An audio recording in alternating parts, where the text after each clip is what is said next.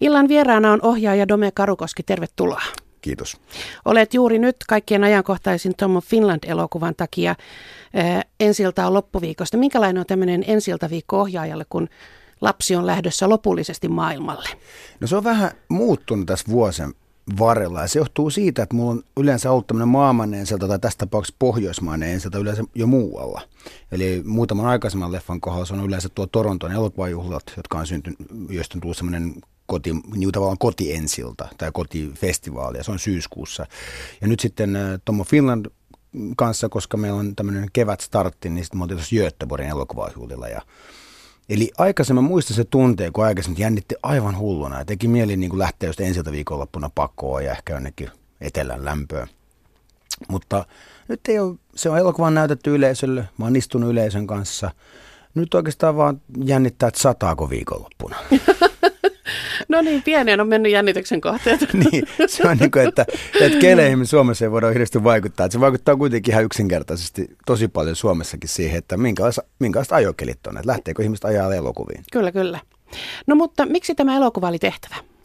No se on monestakin syystä. Että ensimmäinen on se, että mä itse samaistuin voimakkaasti siihen niin kuin sananvapauden teemaan, mikä on läsnä niin kuin Toukon elämässä ollut aina, Touko Laaksosen elämässä ollut aina. Ja että jos ajatellaan nykypäivänä minä vuonna 2017 mä voin tehdä oikeastaan melkein mitä vain ja mä olen aika vapaa niin kauan kuin mun loukkaa muita ihmisiä. Ja sitten taas Touko Laaksonen on elänyt ihan erilaisen ajan Suomessa.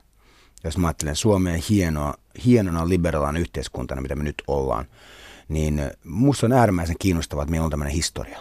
Ja voidaan ajatella, että se on jossain määrin sananvapauden, sananvapauden ja taiteenvapauden historia. Se on yksi. Ja toinen on ihan vaan se henkilöhistoria. Eli siis Touko Laaksonen eli eli Tommo Finland, eli mielettömän rikkaan ja kiinnostavan elämän. Eli tavallaan se, että se vaiheerikkaita tapahtumia, niin kuin aina sanotaan, ja ihmeellisiä oikeastaan käsittämättömiä käänteitä, joita on vaikea niin kuin kirjoittaa. Aina puhutaan todellisuudesta ja, ja tässä kohtaa, niin kuin, ja sanotaan, että todellisuus on tarua rikkaampaa, niin se on kyllä tässäkin kohtaa. Ja ehkä kolmantena, mutta se on ollut pieni motiivi, että on tietenkin tämä niin kuin ajankohta. Eli puhutaan siitä, että maailma on menossa ehkä takaisin niin kuin pimeeseen vaiheeseen. Mä oon taas niin kuin sulkemassa erilaisuutta nurkkaan. Mutta se on ehkä pieni, koska eloku- ei voi tehdä agenda-elokuvaa. Että se, se pitää lähteä sitten tarinasta ja, ja sitten jos se tarina ikään kuin viestittää niin kuin hyvää sanomaa ja, ja ihmisiä rikastuttavaa sanomaa, niin se on hyvä. Niin ja tämähän ei ole siis elokuva homopornosta, vaan ihmisestä. Tämä nimenomaan elokuva ihmisestä ja Touko Laaksosesta. Että mä oon aina sanonut sitä, että – vaikka ei pitäisi niitä piirroksista tai ei olisi niitä piirrosten fani, niin itse elokuvasta voi silti nauttia. Et siinähän on mielenkiintoinen nimenomaan tänne historiakuva suomalais- suomalaisuudestakin. Tässä voi, voi ajatella, että tässä on hiukan samaa teemaa kuin vuonna 2013 oli Leijona sydän elokuvassa, joka on nyt äkkiseltään erilainen, mutta tuommoinen ulkopuolisuus ja, ja, ja rasismi, miten se nyt milloin ilmeneekään? Kyllä mä oon aina kiinnostanut jossain määrin kyllä ja nämä on tosiaan tyylistä ehkä vähän erilaisia elokuvia. Tuomo Finland on ehkä lempeämpi elokuva. En sano sanoa sitä kautta lempeämpi, että sen, jos ajatellaan niin kuin elokuvan värejä, niin siinä on ehkä niin kuin, se on värikkäämpi tai punaisempi ja keltaisempi. Ja se on semmoinen keltainen vitsi, mikä elokuvassa on menossa. Mutta ähm, äh, mä ajattelin sitä kautta, että mua on aina kiinnostanut niin kuin ulkopuolisuuden tunne. Ehkä johtuu osittain siitä, että olen muuttanut neljä ja puoli vuotena vasta Suomeen ja, ja vielä suomenruotsalaisen äidin kasvattama, jolloin, jolloin on aina semmoinen tietty tunne vähemmistössä olemisesta ja ehkä sitten erilaisena olemisesta vähän sen. Ja äh, kun on aluksi puhunut vähän huonosti suomea tai sitä ollenkaan. Ja, ja se on aina jotenkin, jotenkin niin primääristi kiinnostanut. Ja ehkä näitä tarinoita sitten etsii, ehkä jotenkin tarttuu tai niin kuin samaistuu niihin tarinoihin, kun ne esitellään. Leina Synän esiteltiin, syno, esiteltiin synopsistasolla minulle ja ja sitten tässä tapauksessa Touko Laaksonen kirjat, että mä luen hänen kirjojansa, niin ehkä se jotenkin sitä kautta löytyy sinne joku tunne, mitä haluaa viestittää niin elokuviin. Se on jotain alitajuntaa. Kyllä mä sitä pohtinut, että usein kysytään, niin sit sitä kautta se on se pohdinta. Että se on jonkinlaista kodin etsimistä niissä molemmissa, niin Leijonusydämessä kuin Touko Laaksosenkin tarinassa. Tietynlaista kodin etsimistä se on. Ja, itse kun on eräänlainen, voin, on tämmöinen maailmanmatka tälläkin hetkellä, että matkustan tosi paljon vuodessa ja joko edustamassa elokuvia tai sitten tekemässä töitäkin ulkomailla, niin niin syntyy semmoinen tietty niin kuin kodin, ehkä kodin puutteen tunne. Että kotihan on siellä, missä ihmiset, että mulla on niin kuin perhe ja totta kai sun koti on siellä, mutta perhe matkustaa mukana. Ja sitten esimerkiksi, jos Touko Laaksosen tai Tomo Finlandiskin tuli melkein 200 matkapäivää tämän projektin aikana, 150 viime vuonna tai 140 viime vuonna, niin niin kyllähän se, se koti ja sä välillä sä oot jossain vuokratussa asunnossa ja välillä sä oot hotellissa ja siinähän tulee semmoisen tietty, niin kuin, ehkä voi sanoa niin kuin, just kodittomuuden tunne tai juurettomuuden tunne. Ja se on kiinnostavaa, jos ajattelee henkilöhahmossa sitä, se, se, onko se niin kuin turvattomuutta vai onko se jonkun asian niin kuin puutetta, mitä sisäisesti hakee ja liittyykö se jotenkin oman tekemiseen. Se, kyllä mä niin tykkään tutkia sitä. Touko Laaksosena on Pekka Strang tässä elokuvassa ja hänen olemisensa Valkokankaalla, se on, se on kovin vaivatonta ja luontevaa ja samalla hän on kumminkin tavattoman läsnä. Niin, Pekka on kiinnostava näyttelijä. Hän ei ole niin valtavasti tehnyt elokuvateiden rooleja, että hän on muutama, mutta tämähän on selkeästi hänen isoin roolinsa. Ja, ja sitten tietenkin tulee varmaan niin kuin vahvasta teatteritaustasta. Ja kun ajattelee ohjaaja, niin sulla on tuommoinen näyttelijä, joka, mä ajattelin, edellisen kerran se Antti Litjaa pääosassa ja mielessä pahoittaja se Antilla on niin kuin mieletön kamerahistoria. Yli sata kameraelokuvaa tai TV-sarjaa. Ja, ja silloin, kun Pekka on tämmöinen teatteritausta, niin sullahan on ohjaajana tavallaan sun niin väripaletti, kun puhutaan väreistä, käyttävistä. Sä voit vaan pyytää. Ja se on niin kuin valtavan hienoa. Sun niin kuin mä oon tehnyt nuorten kanssa, jotka on tehnyt ensimmäistä elokuvaansa, ja silloin sä tavallaan koulutat heidät kameranäyttelmiseen tai se elokuva toimii kouluna. Mutta sitten taas niin kuin Pekan ja Antti Litjan kaltaiset, niin kuin sanotaanko, no niin kuin vaan niin kuin poikkeuksellisia näyttelijälahjakkuuksia niin se on vaan semmoista, se on vaan Antti tai Pekka vähän oikealle, vähän vasemmalle, vähän alas, vähän ylös. Se on kuin joystickilla ohjaisi ihmistä. Niin tai mikä tämä nykyään konsolinäppäimellä ohjaisi ihmistä. Että niin, se vaan, niin kuin, sit se vaan se sielukkuus. Heillä on niin kuin näillä näyttelijöillä, suurilla näyttelijöillä, se on joku sisäänrakennettu sielukkuus, joku semmoinen niin maama heissä on aina, joka tekee heistä kiinnostavia. Niin se on semmoinen, mitä varmaan ei kauheasti hankita, ellei sitä ole ei sitä voi päähänkään hakata, sanotaan mm, näin. Että mm. se, se, ei, se ei lähde sillä tavalla ensimmäisenä kuvauspäivänä yhtäkkiä se ihmisen ilmestyy, ilmestyy sielukkuus viidentenä päivänä. Että se on annettu lahja tai se on syntynyt jostain kasvatuksesta. Ja, ja joku siinä on mieletön tilanne, kun sä ohjaana kohtaat tämän kaltaisia näyttelijöitä ja yleensä koekuvauksissa. Ja tämä Antti Litjan kohdalla niin kuin ensimmäinen tapaaminen, ää, joka oli muistaakseni kahvilassa – niin, tai ennen sitä oli itse niin kuin, pakko sanoa ulko mutta se, se, on, se, on, se on toinen historia. Nythän, niin, niin, nythän, nythän ne kaikki halutaan tietää tarina, kerrottaako. Mutta tavallaan se, että heti, no tämä on Antti Liitian kanssa sellainen tapaaminen myöskin, Mä olin katsomassa kesäteatteria Turun, Turussa miehensä pohjatta roolia ja sitten kun niillä oli vaihtopaikkana tämmöinen entinen ulkohuussi alue ja sitten me käytiin siihen moikkaamassa. Siinä se vaihtoi kaasareita ja käteltiin ja se oikein tiennyt kuka mä oon ja mikä mä oon ja ymmärsi, että mä oon joku puvustaja jostain. Ja että, niin, niin. Mutta siinäkin kohtaamisessa siinä, jo, jo, joistakin ihmistä vaan huokuu se. Mm. Joistakin ihmistä huokuu se nähty elämä ja, ja se, se kiinnostaa, se pysäyttää ja se hiljentää ja sä oot ohjaajana vaan niin kuin usein aika mykistynyt näiden äärellä. Se on aika hieno kohta mykistyä. Se on hieno kohta mykistyä. Ja tavallaan samanlaista sä tavoittelet, kun sä kuvaat valkokankaan elokuvaa.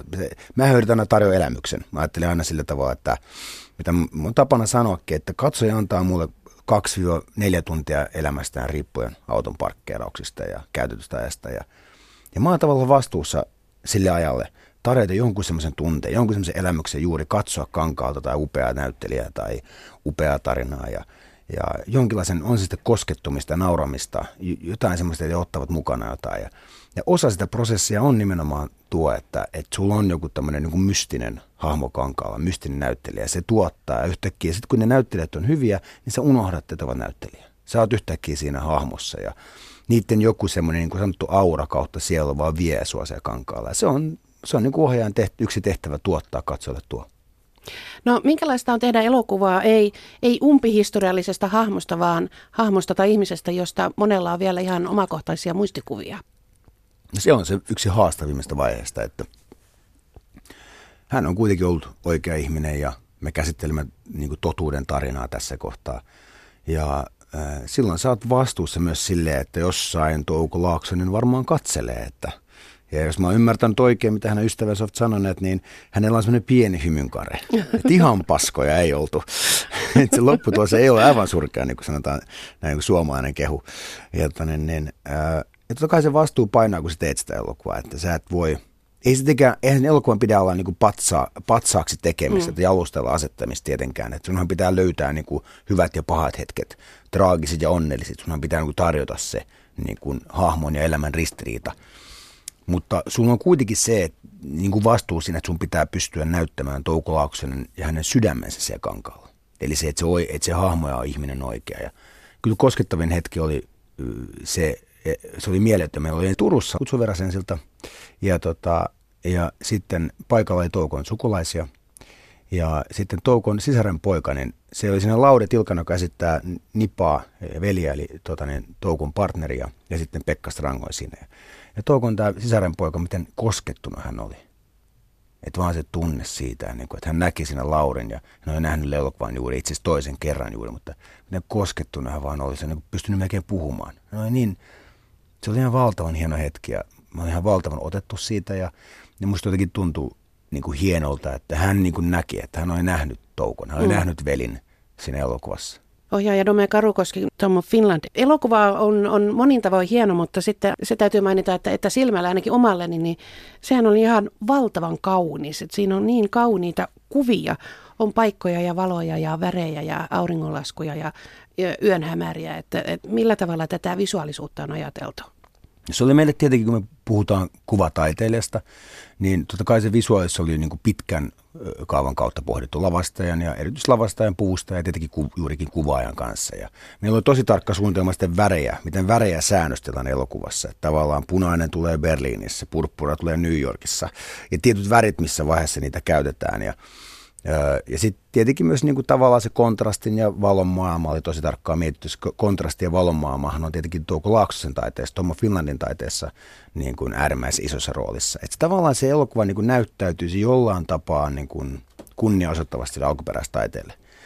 Edelleen elokuva ei ole niistä piirroksista, mutta että siinä on joku semmoinen vivahde, joku semmoinen tunne ja tota, joku semmoinen samanlainen tekstuuri niin kuin tavallaan kuin niissä piirroksissa. Ja, ja, ja sitä me tietenkin tavoiteltiin. Ja sitä kautta sitten tulee kaunis katsottava, toivottavasti kaikki. Tuli. niin, että, niin, ja tietenkin myös se liittyy elokuvaisuuteen, että on niin mahdollisuus tehdä ehkä kansainvälisempää elokuvaa, e, niin se tietenkin antaa meille mahdollisuuksia niin kuin semmoisia, mitä ehkä on aikaisemmin elokuvissa ole ollut. Ja, ja toinen, mikä mua kiinnosti valtavasti se historiakatsaus siinä tosiaan, niin kun, että me lähdetään elokuvassa 40-luvulta ja päädytään 80-luvulle. Ja ne ajankuvat, vaikka ei niitä paikkoja enää oikeastaan ole, ei ole enää Helsinkiä, 40-50-luvulla mm. Helsinkiä, että mehän piti metsästää sitä Helsinkiä, että mistä. Osa kuvatti jopa Göteborgissa, koska siellä on samanlaista arkkitehtuuria. Öö, mutta sä etsit niitä nurkkia, sä yrität luoda sellaisen tunteen, sä yrität luoda sellaisen tunteen, että täältä sen on niin kuin 50-lukulaisen Helsingin täytynyt tuntua. Ja totta kai se, se näyttäytyy myös kaunilta sitäkin kautta, koska sitä ei ole enää olemassa, joten se on niin kuin eräänlainen kurkistus mm. maailmaan. Ja, ja mm, se on ehkä nautinnollinen tilanne ohjaajalle, koska sä, sä oot tavallaan luomassa. Sä et ole imitoimassa, vaan sä oot luomassa. Ja se on mun mielestä kiinnostavaa. Ohjaaja Dome Karukoski, niin kuin sanoitkin, että tämä on kansainvälinen elokuva ja tuli vaan mieleen siinä, että, että tässä on tehty myös käyntikortti Hollywoodiin, mutta sitten luin haastatteluista, että ei se Hollywoodin äh, meininki välttämättä kiinnosta, jos se tarkoittaa sitä, että ei esimerkiksi saisi tehdä sitä, mitä haluaa. Joo, ei siis kyllä mun käyntikorttina on jo leijonasydän, että se, se breikkasi siellä. Ja, ja mulle se leijonasydämen jälkeen itse asiassa tarjottiin tosi paljon käsikirjoituksia ja projekteja, joitakin ihan valmiitakin projekteja, missä oli jo tähtinäyttelijä kiinnitettynä ja mun etsi puuttuu ohjaaja. Mutta ne on sellaisia hankkeita tähtinäyttelijä kiinnitettynä, eli elokuvan rahoitettu sen näyttelijän kautta. Niin on sellaisia hankkeita, missä ei, ei siinä etsitä semmoista niin otööriä tai eteliä, mitä Suomessa saa olla, vaan siinä etsitään niin joka sanoo ole hyvä ja kiitos. Ja vähän niin kuin karkeasti. Totta kai niin. jotain tuoda, pyydetään tuoda joku lisämaku, mutta sä oot myös, sä, sä oot myös niin kuin pois heitettävissä. Paljonhan myös niin kuin Hollywoodissa ohja, niin kuin ohjaaja heitetään pois kuvauksista. Että kiitos, tämä meni ihan hyvin. Tämä esimerkiksi kaksi viikkoa meillä on uusi kaveri tuolla. Muun muassa kummista elokuvassa Francis Ford Coppolan takana istui koko ajan niin kuin valmiina hyppäämään kehin kokeneempi ohjaaja. Mm-hmm. Studio pelkästään niin paljon, että jos Coppola mokaa, niin siihen hyppää heti. Ja tarina ei kerro, kuka tämä ohjaaja oli. Mutta siellä on niin kuin, tavallaan niin kuin vara, varamestari tulla sisään. Ei toi mua kiinnosta. Et sit jos tietenkin, ja nyt on tullut muutamia käsikirjoituksia, jotka on kiinnostavia, jos siinä on niin tiet, ne oikeasti, niin kuin, että hei, tee tälle jotain, ole sinä se, joka vie tämän niin kuin, ikään kuin maaliin. Niin sitten miksei? Se on ihan niin kuin, ja se voi olla nopeastikin, tai se voi kestää Mä en niin kuin, mutta konkreettisesti ehkä mä en ole ikinä ollut epätoivoinen Hollywoodin suhteen. Se ei ole ollut mun niin kuin maali tai tähtäin ikinä. No mihin sitten tähtäät? Jos, onko sulla, teetkö elokuvia vai teetkö uraa? No kun mä olin nuorempi, niin mä taisin itselleni jossain sanotakin varmaan haasteuskin, että kyllä mä niin Oskaria tai kannesvoittoa tai vastaavallista voittoa tähtään, että se haluat jonkun hienon upean muiston. No nyt parikymmentä tai 40, 50, mitä paljon palkintoja on tullut, erilaisia palkintoja, mikään niistä tietenkin Oskarin tai kannesvoiton kokoinen, mm. niin tuo aina sellainen tunne, että kun se palkinto on hieno, se on hieno niin kuin taputus sillä hetkellä. Se on niin kuin hieno, jes kiitos ja sitten joku riittämättömyyden tunne saa jonkun täyttymyksen hetken siinä. Jos vaikka Tommo Finland palkitti juuri Göteborgissa kriitikoiden mm. Fibreski-palkinnon, joka on erittäin arvostettu palkinto, ja se tuntui mahtavalta. Mutta sitten mitä seuraavana päivänä? Niin eihän se, se palkinto itsessään ole, tavallaan voi olla tähtäin. Ja siitä mä oon ehkä kasvanut, kasvanut aika täysin irti. Mä luulen, että ehkä enemmän se tavoite on muuttunut. Mä haluaisin, mä, mä asettu itselläkin, mä haluaisin yhden elokuvan, joka on niin ikään kuin virheetön ja, ja semmoinen kokonaisuus, että mä en, mä en niin enää kuoli vuotellakaan halua siitä mitään muuttaa. Koska sehän on sinänsä paradoksi, että sä aina kehityt niiden virheiden kautta. Ja eihän niin kuin mikään elokuva täyden. Ja, ja tässä olettamuksessa niin kuin ikään kuin se elokuva kai minulle sellainen, että mun olisi tosi vaikea löytää sit kritiikkiä. Ja se on ehkä semmoinen unelma, mikä mä oon asettanut. Ja ei voi kirjoittaa, nyt kirjoitan täydellisen elokuvan. Se vaan syntyy. Se, on joku, se voi tapahtua seuraavan elokuvan kohdalta tai, se on, tai sitten se on se viimeinen elokuva. Mutta kyllä tämmöinen täydellisyyden tavoittelu, niin kyllähän se on ihmiselle aika raskas taakkakin. On, ja siis kyllähän mä oon niin perfektionisti, siis ihan, ja varmaan jokainen, melkein jokainen elokuvaohjaaja on. Että kyllähän perfektionisti on, ja sehän tuottaa juuri sen, että nukkuu, niin kuin Tommo Finlandikin aikana puolen vuoden aikana helposti tuli kolmen, neljän tunnin yöunia niin kuin monia putkeen, eli siis useita viikkoja tuli nukuttua siis sillä tavalla. Domeka Rukoski, mitä muuten sanot tästä Tommo Finland-ilmiöstä, joka on tuonut sen, että, että, että ne kuvat ovat pussilakanoissa ja kahvipaketeissa ja sateenvarjoissa ja parkkikiekoissa. Että onko tämä tämmöistä Tommo Finlandin kastraatiota ja jonkinlaista muumisaatiota? No, Touko Laaksen oli mainosmies. Mm. Hän oli mainostamassa 15 vuotta – Eli jos Toukolta kysyisi, niin mä luulen, että hän olisi hän erittäin ylpeä. hän olisi erittäin ylpeä. Ja, ja sitten täytyy myös muistaa, että nämä lisenssithän ö, vapauttaa to, Tommo Finland Foundationin säätö, jotka oli ihmiset, jotka tunsi Toukon, jotka auttoi, jotka tekevät hänen kanssa töitä yli kymmenen vuotta. Että he, jos ketä tuntee niin kuin Toukon, kymmenen vuotta ennen kuin hän kuoli, he ovat sen jälkeen tehneet 30, 30 vuotta kohta töitä niin kuin hänen eteensä. He, jos, he, jos ketkä niin kuin tietävät, mitä Touko olisi toivonut ja halunnut. Että kyllähän niin kuin toi on, mä, mä väitän, ja sataprosenttistakin väitän, että tämä on juuri sitä, mitä Touko Laaksonen olisi toivonut. Myös tämä elokuva siinä mielessä, että kun joku sanoi, että kun se on suuren yleisen elokuva, että onko se juuri ka- kastraatiota. Ei. Touko Laaksonen haluaisi, että hänen taidettansa niissä muodoissa, kun se on mahdollista, näytettäisiin mahdollisimman paljon. Hän ei ollut pelkästään mainosmies, hän oli myös kaupallinen taiteilija. Hän möi hänen taidettaan, hän teki tilaustöitä ja sinänsä, jos se, että hän teki niin fetissejä omaksi iloksiin aika useiksi ja kavereiden iloksi, mutta hänen päätyönsä hänen taiteessaan oli tehdä niin kuin esimerkiksi joku vaikka, että mä haluaisin poikaystävässäni kuvan tässä 50, teetkö? Ja sitten oli innostunut ja hän, hän tavallaan harrasti sitä. Ei hän pyytänyt mitään 5000, hän pyysi niin kuin 50. Teen mielelläni, mau, mä saan piirtää miehen. Mutta ei Touko ollut, ei, ei Touko ollut tämmöinen niin nyrpeäotsainen taiteilija. Hän ei olisi nipottanut tästä asiasta. Hän ei olisi missään olisi nipottanut. Hän olisi ollut, hän olisi ollut ylpeä siitä, että suuri yleisö löytää niin kuin hänen teoksensa on. Ja sitten missä muodossa on sitten lakanoista ja postimerkeistä elokuvassa. Ja me tiedetään tämä. Hän on itse hänen sitaattinsa itse on, tai hänen viimeisempiä sitaatteita oli muun muassa se, että joku päivä toivoo, että heteroseksuaalitkin niin ymmärtäisivät hänen kaltaisiaan hänen taiteensa kautta. Domeka Rukoski, minkälaisen elokuvan ohjaisit Suomen tilasta helmikuussa 2017? Mitä kautta lähestyisit? Varmaan tietty polarisaation on tainnut helppo vastaus tietenkin. Mä ajattelen sitä, että Suomi, mä oon aika valtavan ylpeä tästä maasta ja vaikka mulla olisi mahdollisuus, mä oon puoliksi amerikkalainen ja, ja tietenkin matkustaa ja alkaa aika paljon työtkin ulkomailla, niin mahdollisuus asua ulkomailla, mutta en mä halua. Touko Laaksonen ei itse asiassa ikinä muuttanut Suomesta. Hän kävi paljon Los Angeles, mutta hän ei ikinä muuttanut virallisesti Suomesta.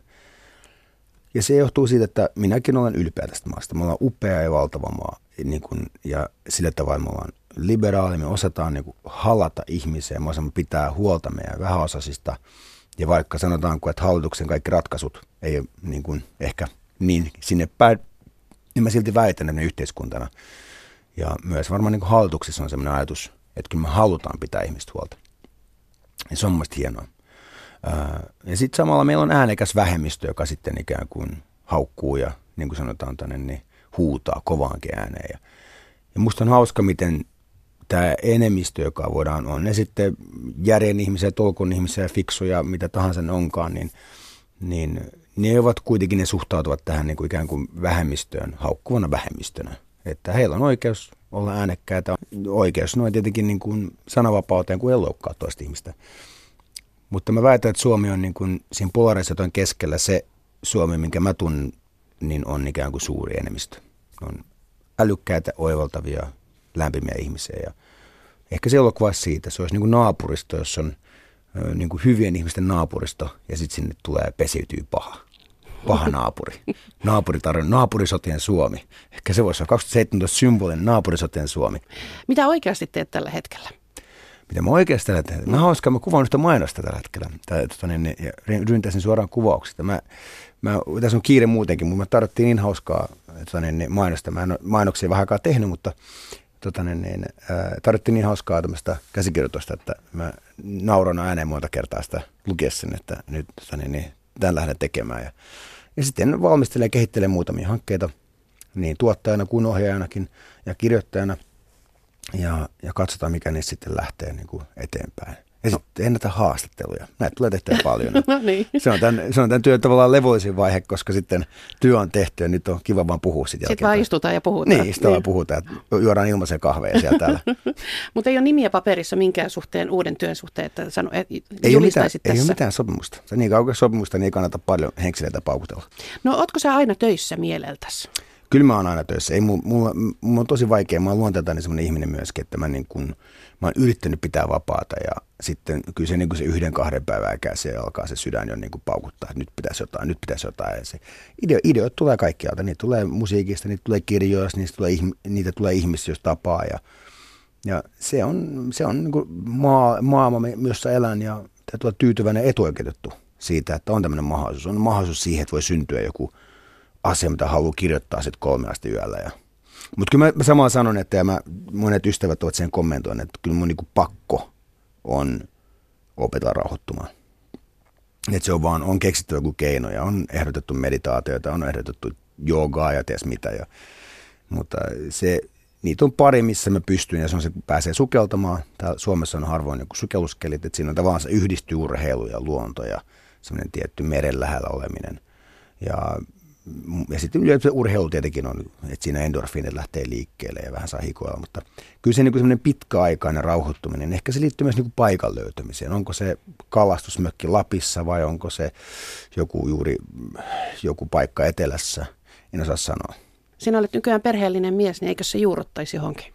No se juuruttaa, mutta sitten taas mä oon oppinut jo oman äitini kautta ja oman isäni kautta, että kyllähän perhe kulkee mukana. Mm. Että pitää mennä kohti seikkailuja ja sinä samalla perhe voi kokea myös seikkailun sinun kanssasi. Eli, to, eli se on niin kuin, eh, se, että ikään kuin mä pysähtyisin sen takia, että nyt on perhe. Että tietenkin niin kuin oma poika tässä kohtaa on maailman tärkein olento, että häntä hoivaan ja hänestä niin kuin olen eniten huolissani maailmassa. Hän on niin kuin viaton, hän on, minun, niin kuin, hän on minusta niin kuin riippuvainen.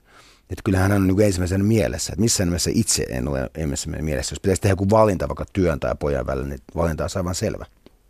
Mutta nyt ainakin tuossa vajaa kolmevuotiaana nassikkana se kulkee ihan hyvin mukana ja aika usein haluaa sylissä, niin se kulkee konkreettisesti mukana 20 kiloa tuossa käsivarrella koko ajan.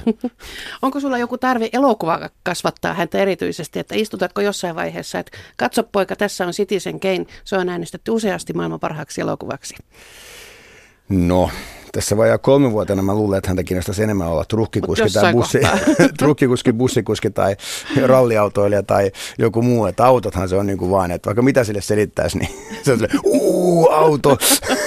se, on niin kuin, se on se vaihe. Se on käsittämätöntä, miten se tulee. Niin kuin, se, se on vaan joku juttu. Että, että sitten mä luulen, että sit, kun se tuossa kymmenvuotena jos se pääsit autoharrastuksestaan tai vastaavaan, niin se varmaan menee sinne suuntaan. Ehkä hänestä tulee rallikuski tai ammatti, ammattiautoilija tai jotain muuta. Että ehkä mitä haluaa. Että minä, minä sitä rupea mihinkään niin kuin muottiin, mutta kyllä se on ihan varma, että elokuvia meillä katsotaan. Että nythän tämä on tämmöinen elokuva vaihe, kun se on vaikea katsoa, kun on pieni lapsi, niin kuin kaikki varmaan se radioarjalla tietää, niin se on se yksi vaihe, kun minäkin tässä suutarina en itselleni kenkiä nyt saa tehtyä, kun niin, se on lapselle, tehtyä kenkiä, mutta itsellenikin saa kenkiä tehtyä, kun tota, ää, niin kuin yksinkertaisesti vaan, ei vaan aikaa lapsen kanssa. Ja, ja, ja, mutta sitten jossain vaiheessa, kun hän niin kuin kiinnostuu, ehkä Chaplinit on semmoista, mistä voidaan aloittaa. Chaplinit on semmoista, mitä katsoo 4-5-vuotiaana niin kuin, ja lähteä sitä kautta sitä historiaa, mutta en tiedä. Mä, mä, niin kuin, aika näyttää juna, re, veturit, veturit on nyt ollut uusi juttu, että ehkä, näistä, ehkä näistä tulee veturikuljettaja. ja ainahan se voi tehdä auto- ja veturielokuvia. Juuri näin, niin. juuri näin. Selvä, kiitos Koski tästä. Kiitoksia.